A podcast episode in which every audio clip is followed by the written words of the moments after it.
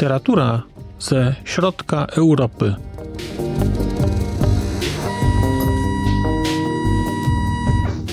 Podcast około książkowy.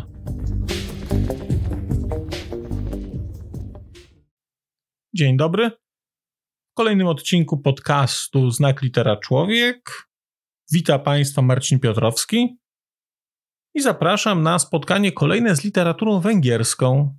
Mam bowiem dzisiaj dla Państwa książkę, którą napisał Wiktor Chorwat, a książka zatytułowana jest Mój czołg. Książka ukazała się w Polsce nakładem wydawnictwa książkowe Klimaty w roku 2018, rok później po wersji oryginalnej, która to wersja oryginalna ukazała się w roku 2017. Za polski przekład odpowiedzialna jest pani Anna Butrym i to jest bardzo interesujący przekład, o czym za chwilę powiem. Kiedy wybierałem książkę Wiktora Chorwata, Mój czołg, to w opisach tej książki gdzieś pojawiały się jakieś odniesienia takie do batalionu czołgów Józefa Szkwareckiego, a także sama idea inwazji na Czechosłowację w roku 68 była dla mnie interesująca. No i chciałem sobie o tym poczytać, zwłaszcza, że wiedziałem, że ta książka jest podobno zabawna. No i muszę powiedzieć, że rzeczywiście tak jest. Książka Wiktora Chorwata to jest książka, powiedziałbym, satyryczna, jest prześmiewcza i jest nieoczekiwana. Nie jest natomiast tak, że w tej książce będziecie się Państwo śmiać przez cały czas. No aż tak, to nie.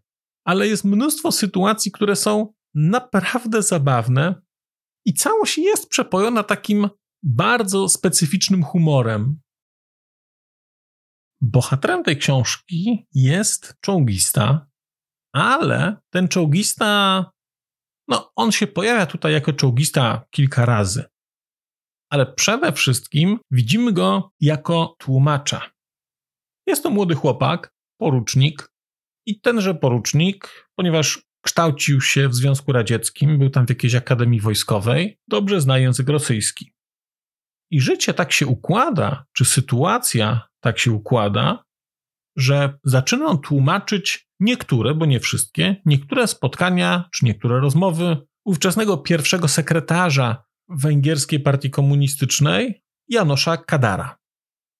Z kim może Janosz Kadar rozmawiać po rosyjsku? No, chociażby z Leonidem Breżniewem. A ponieważ wydarzenia w Czechosłowacji zaczynają zmierzać w kierunku tak zwanej kontrrewolucji, no, z punktu widzenia sowieckiego rzecz jasna, to nasz bohater tłumaczy Janosza Kadara nie tylko dla Breżniewa. Tłumaczy Kadara także na spotkaniu przywódców państw demokracji ludowej. No i tak naprawdę humor w tej książce polega na tym, że przeskakujemy pomiędzy takimi planami absurdu, powiedziałbym. No bo to, że jakiś prosty porucznik będzie tłumaczył rozmowę Janosza Kadara z Leonidem Breżniewem, to jest jedna rzecz. Natomiast to, że ten porucznik będzie przy tym, nie bójmy użyć się tego określenia idiotą, to jest rzecz zupełnie inna. A bohater tej książki jest nieostry, by nie powiedzieć tępy, jak zwykł był mawiać profesor mojego ojca. Świętej pamięci obaj. Niecała jednak akcja tej książki to są rozmowy z przywódcami. Właściwie główna oś fabularna tej książki obejmuje, powiedzmy, przygotowania do interwencji Czechosłowacji.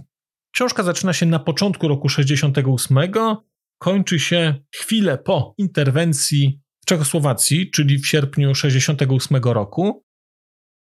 I mamy tutaj serię zdarzeń, które z jednej strony to są rzeczy polityczne, nazwijmy to polityczne, quasi-polityczne, czyli próba wpłynięcia na ówczesnych przywódców Czechosłowacji, na to, żeby oni zmienili politykę. I tu mamy te rozmowy, spotkania z towarzyszem Wiesławem także, z Ulbrichtem, próby gdzieś wymuszenia czegoś na Czechosłowakach. I to jest jeden plan. Drugi plan to jest plan, nazwijmy to miłosny. Otóż główny bohater zakochuje się w Słowaczce i pisuje do niej listy. No, ta Słowaczka była przez chwilę na Węgrzech, później wyjechała na Słowację. i on pisuje do niej listy. No i te listy są bardzo ciekawe, dlatego że, że on jest osobą bardzo wierzącą w komunizm, więc pisuje do niej listy potępiające Big Beat, potępiające hipisów, potępiające różne inne rzeczy, właściwie wszystko potępiające oraz opisuje życie swojej jednostki, czyli pisze o stanach osobowych, o czołgach, porusza wszystkie rzeczy, które mogą być interesujące dla młodej kobiety właśnie w roku 68, tak mi się wydaje. I to jest drugi wątek. I te listy to jest właściwie bomba satyryczna, to jest taka bomba humorystyczna, bo ten kontrast między tym, jak on ją kocha, jak o niej myśli, a jednocześnie to, co pisze w tych listach, jest niesamowity, ale nie będę Państwu zdradzał wszystkiego, bo tutaj są też smaczki, które się odkrywa na bazie całej tej historii. Więc to jest drugi taki wątek. No i jest trzeci wątek, nazwijmy to życia w koszarach. Życia wojskowego. To nawet nie jest życie w koszarach, to jest życie wojskowe. I to życie wojskowe jest przekomicznie pokazane, bo to jest takie bardzo prześmiewcze wobec systemu realnego socjalizmu, czyli na przykład mamy informację, że tu w jakimś miejscu były składowane opony do jakichś tam pojazdów bojowych. Te opony się nigdy nie psuły, dlatego że te pojazdy mało jeździły na przykład. I to są takie perły związane z jakością życia w realnym socjalizmie. Kolejnym planem, który się tu pojawia, takim już najbardziej odległym, jest taki plan, nazwijmy to zabawowy.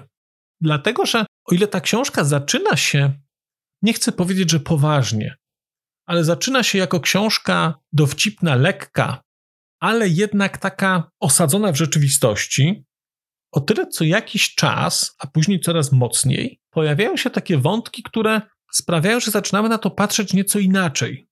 Nie poważniej, tylko inaczej, dlatego że widzimy, że to może nie do końca jest takie realne.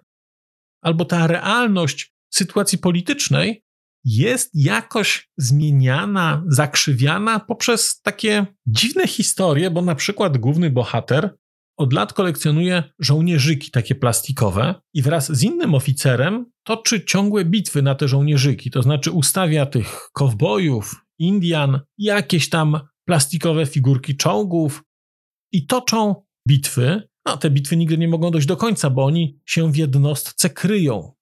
Te żołnierzyki gdzieś chowają po jakichś dziwnych miejscach i co jakiś czas spotykają się, żeby bitwy toczyć, jak się te bitwy kończą, nie będę Państwu mówił, zachęcam do sprawdzenia. To był kolejny poziom, nie chcę powiedzieć, że absurdalności, bo to nie jest absurdalne, ale takiego odklejenia od rzeczywistości. Ale jest poziom jeszcze wyższy.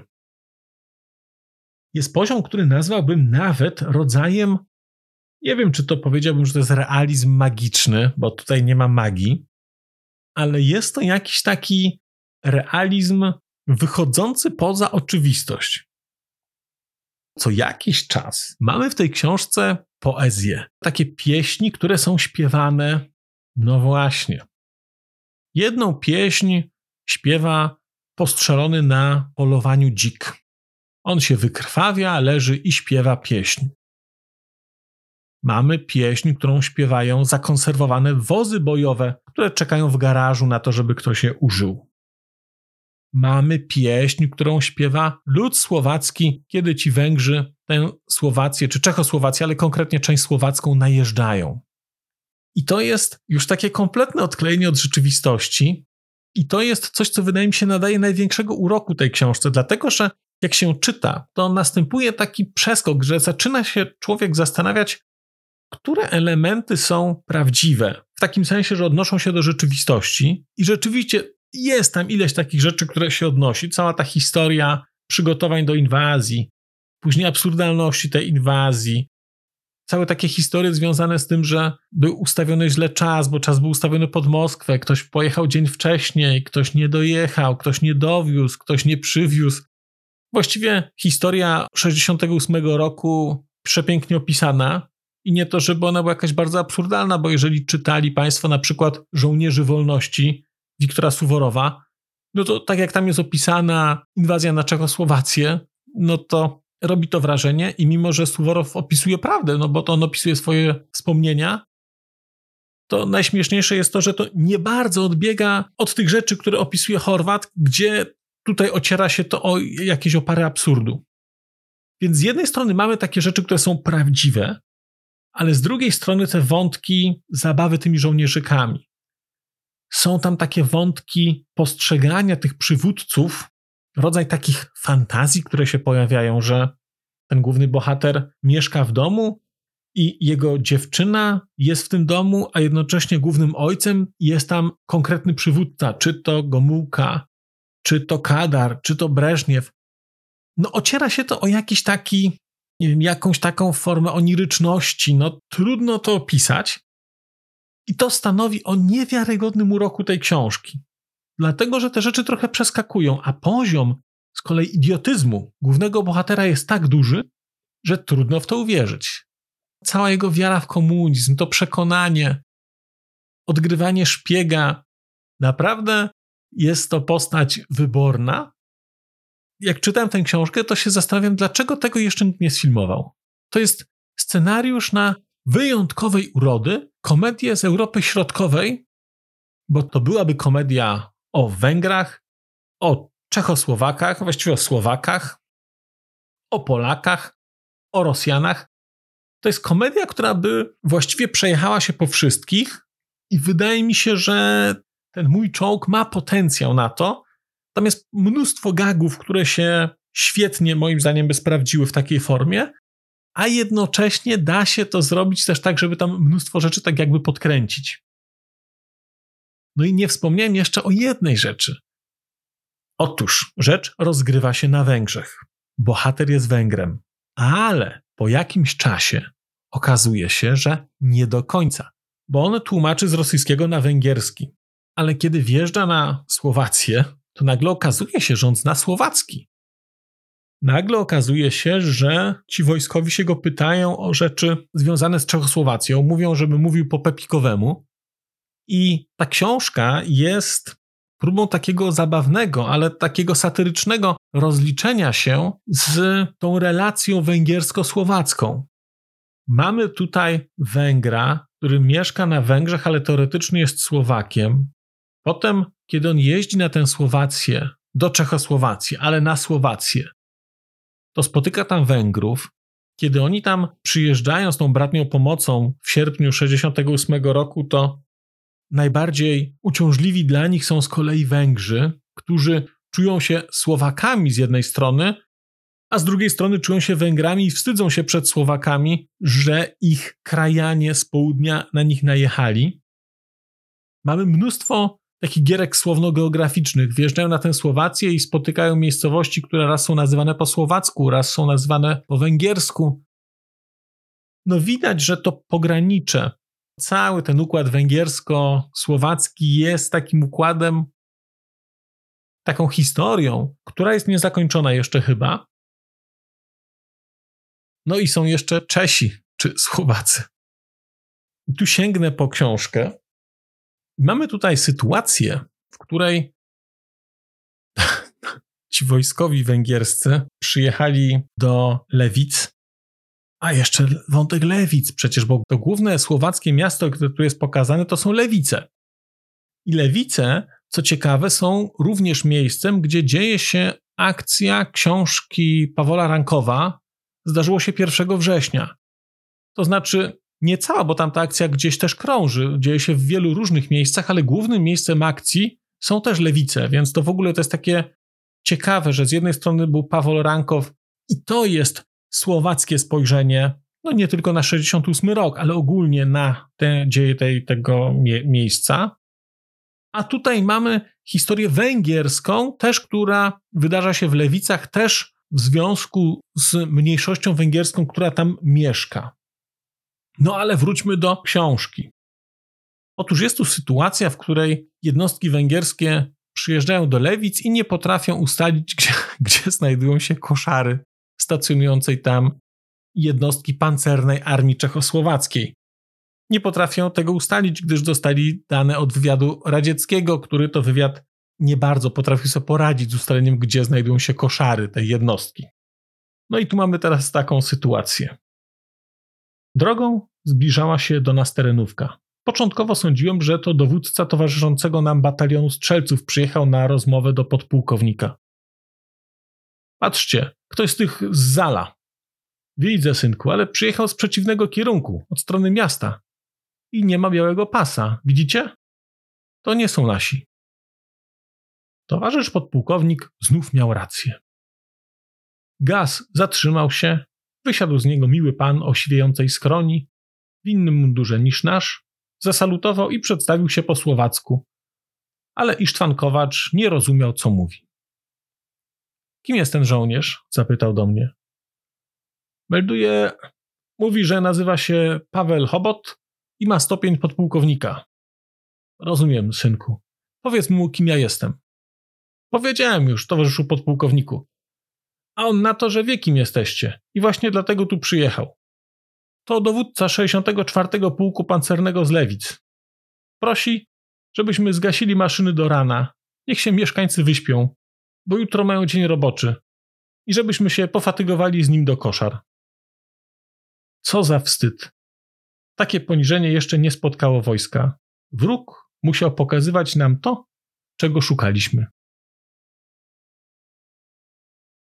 Czyż nie było to piękne? Tu w ogóle ci Czesi, znaczy Słowacy, są pokazani jako taka ostoja racjonalizmu. Wyłączcie silniki, jest w noc, wyłączcie silniki, ludzie jutro muszą wstać do roboty. Później są kolejne takie sceny, gdzie węgierscy żołnierze usiłują znaleźć kontrrewolucjonistów. No, naprawdę, naprawdę znakomite to jest. Na poziomie także takiego humoru pokazującego z jednej strony Węgrów, z drugiej strony, z drugiej strony Słowaków. Świetne, świetne, świetne, świetne. Każda z tych rzeczy osobno wydaje się, że nie ma aż takiego dużego potencjału komizmu. Te wszystkie rzeczy połączone razem powodują, że kiedy się mój czołg czyta, to właściwie człowiek się uśmiecha. Ta książka się czyta świetnie. Z jednej strony ona jest absurdalna, z drugiej strony wiemy, jak ta historia się skończyła i wiemy, że te rzeczy w jakimś stopniu miały miejsce. Całość sprawia wrażenie świetnej rozrywki. No świetnej rozrywki, a jednocześnie nie jest to tylko rozrywka, bo to jest też gorzkie dosyć spojrzenie autora na swój kraj, na jego rolę w roku 68. Nie wiem, czy jest jakaś książka, która w taki sposób pokazywałaby rolę ludowego wojska polskiego w 68 roku. Może ja nie wiem o niej, ale bardzo chętnie, jeżeli Państwo znacie jakąś, to bardzo chętnie bym się z taką zapoznał. Zobaczyłbym, czy my jesteśmy w stanie się z siebie pośmiać w kontekście roku 68 i tego, co myśmy też zrobili braciom Czechosłowakom. Wspominałem na początku o tłumaczeniu i ono mi się tutaj bardzo podobało. Podobało mi się dlatego, że mamy tutaj osoby, które mówią różnymi, nie wiem jak to ująć, czy to są dialekty. Tutaj mamy takie osoby, które mówią jakąś odmianą pewnie języka węgierskiego. Mamy Kadara, który mówi trzeba 30 szczelić, potrzeba, co mnie jako osobę pochodzącą z południa rozgrzewa serce, bo pamiętam, że sam jeszcze jakiś czas temu tak mówiłem. Nie wiem dlaczego Kadar tak tam mówi, ale jest to dla mnie bardzo, bardzo interesujące. Mamy język koszarowy taki, który stosują tam dowódcy, którzy bardzo cię ciekawie wyrażają. No, możecie się Państwo domyśleć jak, ale to jest też fajnie pokazane. Mamy te listy, które są napisane perfekcyjnie. Listy młodego komunisty wojskowego, tyle można powiedzieć. Bardzo szanuję przekład pani Anny Butrym, bo to jest świeże. Znaczy, wszystkie te rzeczy tutaj grają po prostu. Tę książkę się rewelacyjnie czyta i ja miałem wrażenie, że mi uśmiech nie schodził z ust, mimo że to nie jest książka, którą cały czas człowiek się na głos śmieje. Ale całość jest taka jakaś absurdalna, że ma człowiek przyklejony do twarzy uśmiech, a jednocześnie ten uśmiech jakoś jest gaszony przez to, że w głowie się zastanawia, no, że to chyba jednak tak naprawdę mogło być nawet. Ja już sobie wpisałem na listę czytelniczą inną książkę Wiktora Chorwata, która się nazywa chyba Turecka Szabla i która to jest książką historyczną, która dzieje się chyba w XVI wieku na terenach węgiersko-tureckich. I jak widzę, jak on pisze, to z wielką radością tamtą książkę przeczytam, bo te wątki turecko-węgierskie też są dla mnie interesujące. One się bardzo silnie wybrzmiewały u Esterhaziego, a ja historię Węgier znam, w ogóle nie znam, nawet nie ma co tu udawać. No i chętnie sobie przeczytam, a widzę, że Wiktor Horwat potrafi świetnie pisać i bardzo mi się mój czołg podobał i bardzo chętnie zapoznam się z jego inną książką, ale to przy innej okazji, nie tym razem. Jeżeli szukacie Państwo więc lektury, która będzie taka nie bardzo oczywista, która będzie lekka, to ja bardzo Państwu mój czołg polecam. Znajdziecie Państwo opinię, że to jest książka, która jest podobna do batalionu czołgów Józefa Szkworeckiego? Powiedziałbym, że i tak nie. Podobne czasy, podobna jednostka, ale Szkworecki jest taki bardzo, bardzo realistyczny. I też jest zabawny, ale w inny sposób. To jest, Szkworecki jest po prostu bardzo, bardzo prześmiewczy wobec armii, a tutaj ta książka jest złamana w tej prześmiewczości wobec armii, jest złamana też poprzez te, te rzeczy takie trochę nierealistyczne. Inny rodzaj humoru, natomiast bardzo, bardzo to jest ciekawie sobie zestawić humor czeski i humor węgierski z tego samego, dotyczący tego samego okresu. Ja się przy tej książce doskonale bawiłem. Bardzo, bardzo Państwu mój czołg polecam. Polecając jednak mój czołg, stwierdzam, że to chyba wszystko, co mam do powiedzenia dzisiaj. Bardzo dziękuję za uwagę. Zapraszam do komentowania. Żegnam się. Do usłyszenia. A już zupełnie na koniec powiem, że skoro wysłuchaliście Państwo tego odcinka, to w jego opisie znajdziecie link do serwisu YouTube. W wersji YouTube'owej jest miejsce na skomentowanie go. To jest takie miejsce, gdzie można komentować ten odcinek, rozmawiać, zadawać pytania, wymieniać się spostrzeżeniami, do czego Państwa bardzo zachęcam, gdyż udało się już na tym YouTubie zgromadzić trochę bardzo ciekawych osób, bardzo ciekawych komentarzy i trochę stworzyć taką społeczność ludzi rozmawiających o książkach. Też na koniec, zupełnie na koniec, e, poproszę Państwa o wystawienie oceny mi w ramach e, tych platform podcastowych, na których Państwo tego odcinka wysłuchaliście. I nieważne jaka ta ocena będzie, istotne dla mnie po prostu, że będzie. Tymczasem się żegnam już naprawdę i do usłyszenia za czas jakiś.